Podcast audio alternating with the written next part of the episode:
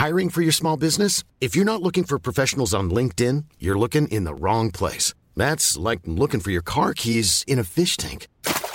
LinkedIn helps you hire professionals you can't find anywhere else, even those who aren't actively searching for a new job but might be open to the perfect role. In a given month, over 70% of LinkedIn users don't even visit other leading job sites. So start looking in the right place. With LinkedIn, you can hire professionals like a professional. Post your free job on linkedin.com slash people today.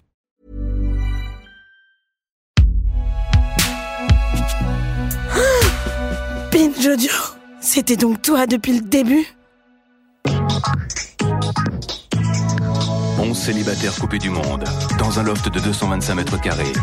Filmé 24 heures sur 24 par 26 caméras et 50 micros.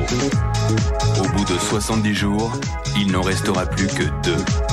Qui sera le couple idéal? C'est vous qui décidez. Salut, c'est Thomas Rozek.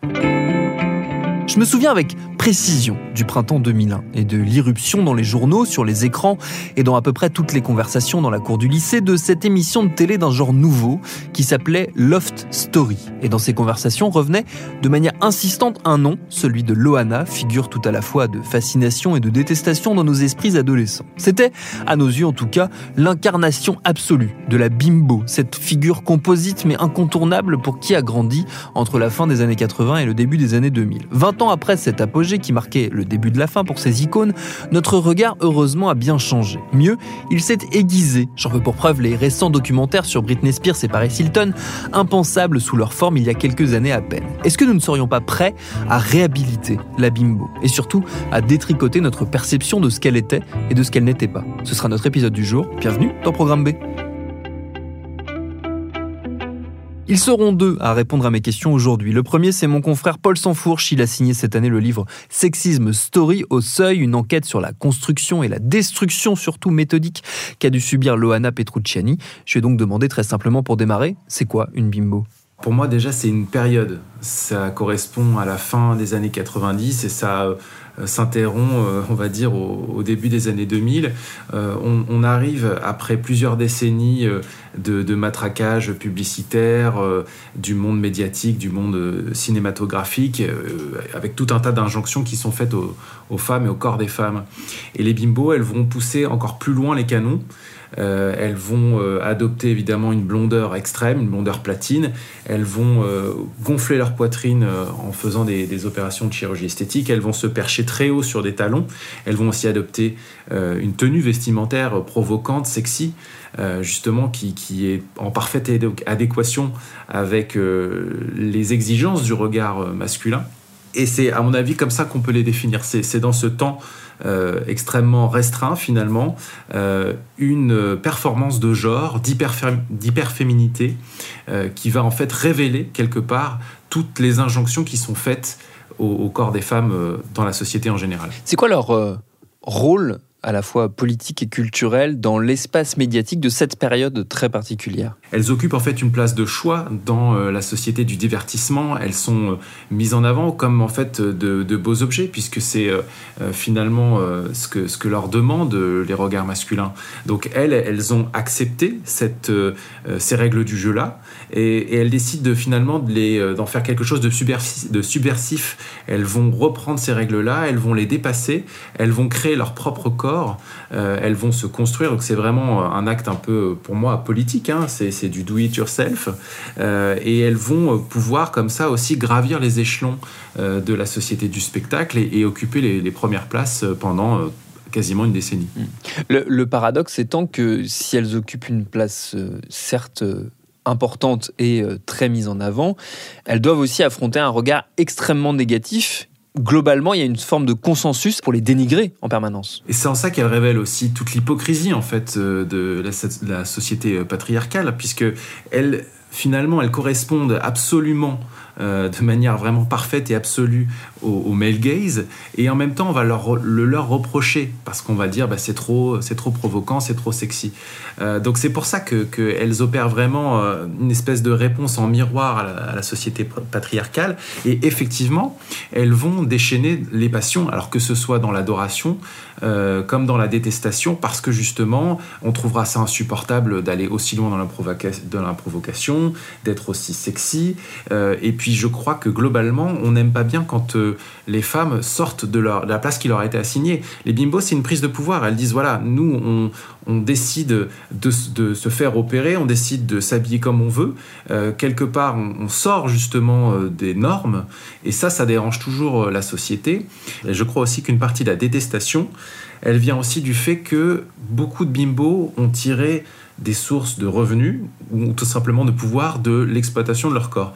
Si on regarde, il y a pas mal de bimbos, que ce soit Pamela Anderson, Anna Nicole Smith, Loana, qui ont été stripteaseuses. Il y a certaines qui ont été aussi euh, euh, actrices euh, dans des films pornographiques. Je pense à la Cicciolina, à Lolo Ferrari.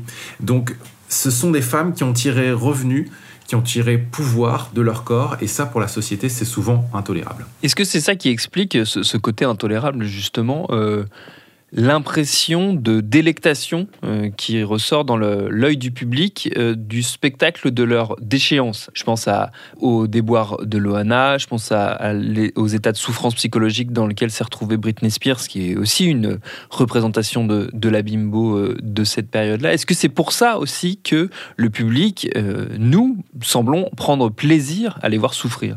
Oui, je crois en fait, quand euh, on a assisté à l'ascension euh, d'une femme, d'un corps de femme, euh, il y a tout un pouvoir, justement, une emprise qui s'opère sur notamment les regards masculins, aussi les regards féminins, mais, bien sûr les regards masculins.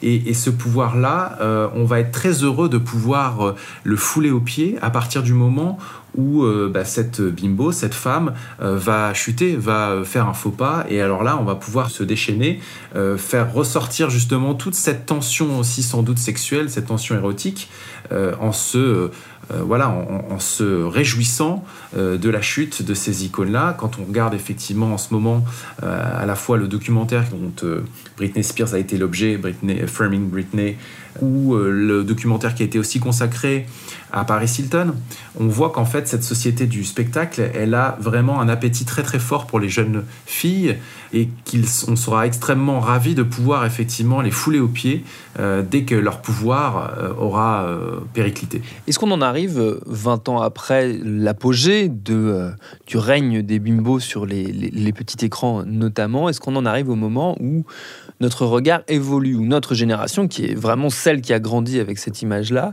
interroge sa perception cet objet médiatique euh, qu'est la bimbo?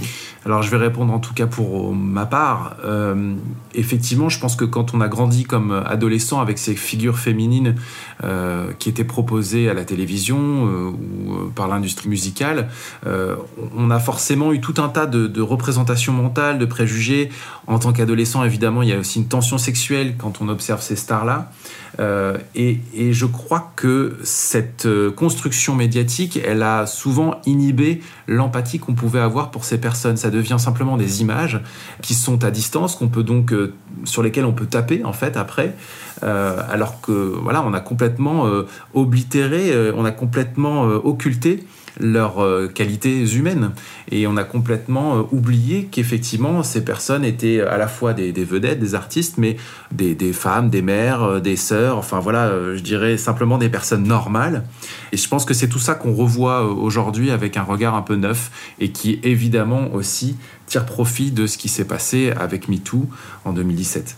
Et aussi peut-être on se met à réfléchir un peu plus sur leur place justement dans euh, le champ médiatique et cette sensation qu'on avait qu'elles étaient au pouvoir, en contrôle, alors qu'en réalité elles étaient avant tout des objets et non pas des sujets de ce cirque médiatique auquel elles participaient, mais dans lequel elles prenaient peu la parole finalement.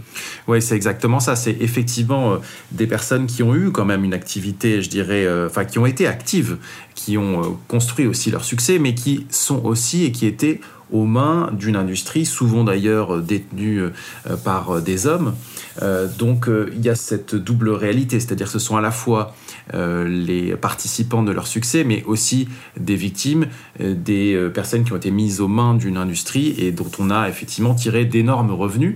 Et quand ces starlets ou ces stars effectivement retournent à l'anonymat ou, ou, tombent dans la détestation populaire, évidemment, ces industries-là, elles, sont toujours en place et, et s'en tirent extrêmement bien.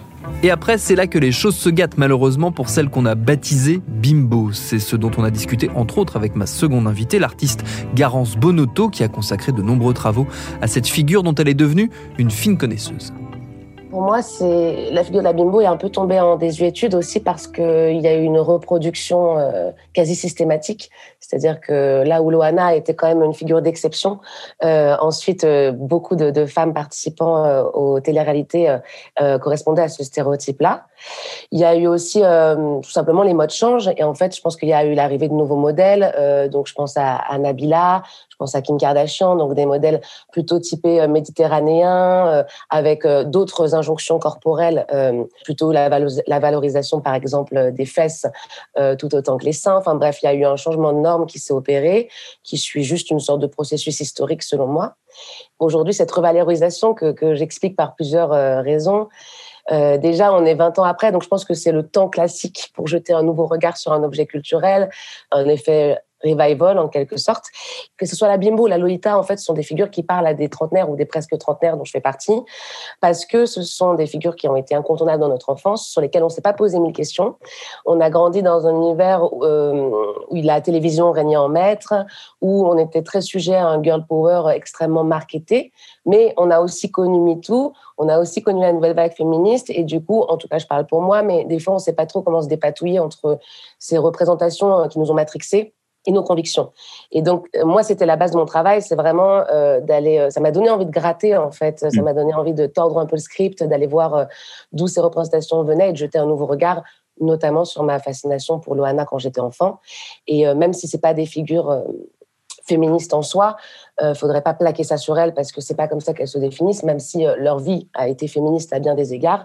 Elles invitent à une réflexion féministe et elles peuvent être regardées d'un point de vue féministe leur trajectoire, moi, c'est ce que j'ai essayé de faire, euh, voilà, de, jeter un nouveau regard là-dessus. Oui, elle nous tend un miroir, en fait, par rapport à ces questions de célébrité, de genre. Si on sort de ce regard euh, masculin et qu'on adopte un autre regard, ce que vous, vous avez euh, souhaité faire sur ces figures-là, qu'est-ce que vous, vous y avez trouvé, très clairement, en changeant le regard? Ben, J'y ai trouvé une forme d'incitation à, à être comme je le souhaitais, c'est-à-dire à, à se débarrasser, à penser la féminité en dehors du regard masculin parce que c'est possible, selon moi. Euh, et encore une fois, on se trompe de coupable. Qui c'est qui doit changer? C'est pas euh, les femmes qui décident de performer l'hyperféminité, c'est évidemment le regard masculin. Euh, elle m'inspire aussi une grande liberté, une forme d'humour, et j'ai aussi une tendresse incommensurable pour ces figures-là. Je pense qu'il est vraiment lié à une nostalgie aussi enfantine. j'ai l'impression qu'il y a quelque chose à réparer en fait dans le regard qu'on a porté sur elle, et c'est pour ça que le théâtre, même si après j'ai travaillé sur ce sujet-là sous différentes formes, des articles, une conférence, euh, et là je travaillais un docu. Euh, mais le théâtre m'a d'abord permis d'ouvrir une porte, c'est-à-dire la fiction, d'imaginer autre chose de ces figures-là. Il y a un nouveau mouvement aussi de, bimbo euh, de la génération Z, on, peut dire, sur les réseaux sociaux, depuis 2020 notamment. Et donc, on a des, personnalités, des influenceuses comme Alicia Amira déjà qui défendent vraiment la performance de l'hyperféminité comme un outil d'empowerment. Et ensuite, on a euh, des euh, influenceurs et influenceuses TikTok qui se sont réappropriés ce qu'on appelle la bimbofication. La bimbofication, c'est euh, à la base un fétiche plutôt sexuel, un kink qui consiste en se transformer en bimbo.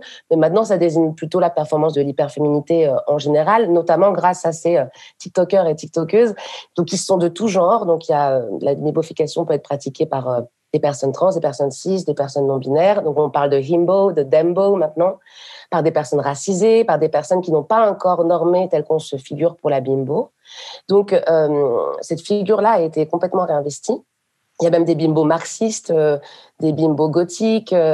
et c'est intéressant parce qu'on est passé d'une assignation péjorative à une revendication de la part de personnes concernées. Et ça, c'est évidemment lié à l'histoire des médias, selon moi, parce que comme on le disait, euh, les bimbos historiques dépendaient de la télé, leur image était manipulée, euh, elles ne s'appartenaient pas complètement dans la culture spectaculaire, là où euh, les réseaux sociaux ont évidemment permis de euh, travailler la présentation de soi, de contrôler son image, et puis tout simplement de produire son propre contenu. Donc il y a quand même euh, l'idée d'une bimbo autonome qui, qui a émergé ces dernières années. Avant même cette revalorisation-là, la bimbo, elle était déjà réappropriée sous forme, elle était c'était une muse en quelque sorte pour certains créateurs, précisément créateurs parce que c'était souvent euh, des, hommes euh, qui étaient attirés à la fois par euh, voilà son, maximalisme, son côté sulfureux ou qui aimaient puiser dans la culture pop pour s'inspirer. Yann Bucois, par exemple, qui a fait tourner Lolo Ferrari dans Camping Cosmos, un réalisateur belge. Il y a Nabila Eloana qui avait défilé pour Jean-Paul Gaultier, qui a plusieurs fois témoigné de son goût pour le mauvais goût en quelque sorte. Il y a David Lachapelle, elles ont été aussi les muses de David Lachapelle pour Anna Nicole Smith et Pamela Anderson. Donc là, il y a une question qui m'a toujours interpellée, c'est qu'il y a, je pense, une tendresse sincère pour ces figures, mais après, il y a aussi quelque chose de la réappropriation culturelle quand même, l'appropriation culturelle des codes un peu dédominés par les dominants, et on, l'a vu avec le documentaire euh, Kaggle Forever, comment euh, la mode s'inspire toujours de la rue. Donc, euh, il y avait jusque-là une sorte de tension entre une tendresse ou un encanaillement un peu ironique dans le traitement des bimbos. Mais elles n'ont jamais été que oni. Elles étaient toujours entre le rejet et la fétichisation. Euh, elles ont toujours été des sources d'inspiration, tout simplement parce qu'elles sont esthétiquement aussi euh, assez euh, stupéfiantes. Voilà, et qu'elles sont donc promptes à attirer une galerie de curieux, de curieuses, quoi. Et donc là, on est avec cette troisième génération, cette génération TikTok, je pense qu'on est dans un au-delà, quoi, de, de cette, cette dynamique entre rejet ou fétichisation. En fait, il y avait jusque-là une longue histoire plutôt d'objectification ou d'appropriation de la bimbo. On l'a très peu entendu parler en son nom. Et là, maintenant, non seulement il y a une, revendication du mot, dans un schéma classique de retournement du stigmate. Hein. on l'avait aussi avec euh, le mot slut, euh, les slut walk, et euh, en plus un réinvestissement féministe de la part d'une nouvelle génération de cette figure-là. Donc à, tous les étages, la bimbo s'indépendantise en fait. Et je trouve que ce phénomène est, vraiment intéressant. Sur, cette idée de, réparation que vous avez euh, mentionnée, euh, est-ce qu'on peut y associer, d'après vous euh, ce qu'on est en train de voir, notamment sur les réseaux sociaux, on reste sur cette idée numérique, de, de réaction autour, par exemple, d'un personnage comme Britney Spears, où beaucoup de gens se mobilisent ou en tout cas font état de leur solidarité vis-à-vis d'elle, là où il y a 10 ans, 15 ans, c'était plutôt la moquerie qui prédominait dans les moments où elle était en détresse. Bah, je pense qu'il y a beaucoup de choses qu'on ne savait pas. Il y a quand même un phénomène d'empathie naturelle quand on apprend euh, plus en profondeur ce qu'elle a vécu. Et même Loana, j'ai l'impression, je ne sais pas, en regardant des commentaires récemment euh, sur YouTube de sa dernière apparition euh, chez Cyril Hanouna, c'était des commentaires, euh, il y en avait beaucoup des bienveillants en fait et qui témoignaient de, de la pitié pour beaucoup, mais quand même une forme de sympathie, ce qui n'était pas le cas avant. Euh, donc je sais pas, parce qu'en fait, de quelle opinion publique on parle C'est très situé. Euh, moi, la revalorisation de la bimbo, je la vois plutôt dans des milieux, voilà, féministes, conscientisés, jeunes, trendy, plutôt urbains. Je ne sais pas si c'est encore. Euh, enfin, je, suis sûre même que ce n'est pas encore facile d'être une bimbo n'importe où. Et, euh, ces femmes sont encore moquées et il y, aura toujours des gens pour se frotter les mains de, leur déchéance. Mais quand même, il y a une sorte de, effectivement, une sorte de buzz dont il faut profiter, enfin, dans le sens où qui peut, qui peut vraiment être éclairant. Euh, et ouais, Framing Britney, il participe. This is Paris aussi, où elle explique comment elle a été maltraitée dans un centre euh, scolaire. Euh, il y a aussi, euh, bah oui, le, témoignage de Loana, Pamela Anderson aussi. Mais en fait, les bimbos ont toujours parlé. C'est ça aussi qui est mm. étonnant, c'est que quand même, Pamela Anderson, ça fait, ça fait 8, non peut-être pas 8 ans, mais ça fait au moins 5 ans qu'elle a, qu'elle a raconté ses agressions sexuelles et les viols qu'elle a subis. Anna Nicole Smith aussi. Et euh, ce qui est triste, voilà, ce qui moi m'attriste, c'est qu'il y en a déjà qui sont mortes en fait. C'est déjà trop tard pour certaines, Lolo Ferrari, Anna Nicole Smith notamment. Et à l'époque, vraiment, euh, personne n'a voulu voir euh, la violence qu'elle subissait, les abus. On se disait juste, oh là là, qu'est-ce qu'elle est white trash, qu'est-ce qu'elle se perd, oh, c'est sain, c'est trop. Alors que derrière, il y, a des, il y a des managers parfois peu véreux, il y a des boîtes de prod, il y a des, un entourage de mauvais conseils. Et donc ça, ça interroge aussi. Est-ce qu'on doit attendre qu'une bimbo soit morte pour s'y intéresser? J'espère pas. C'est pas, c'est pas une chance qui est souvent laissée de laisser la bimbo être autre chose qu'une bimbo. Ça, c'est parce qu'on aime bien les, stéréotypes, quoi. On aime bien la réduction, surtout des femmes, à une seule chose. On accepte peu la complexité dans la représentation médiatique. Et elles ont été les premières à en pâtir parce qu'une bimbo qui pense, ça trouble trop l'ordre des choses, quoi. Il faut la faire taire absolument. Si on se rendait compte que les femmes pouvaient être euh, belles et intelligentes, Et la pièce de notre invité qui travaille avec la compagnie 1% artistique, elle s'appelle Bimbo Estate. Merci à Garance Bonotto et Paul Sansfourche pour leur réponse. Programme B, c'est un podcast de Binge Audio préparé par Lauren Bess, réalisé par Geoffrey Puitch. Abonnez-vous sur votre appli de podcast préféré pour ne manquer aucun de nos épisodes. Facebook, Twitter, Instagram pour nous parler. Et à demain pour un nouvel épisode.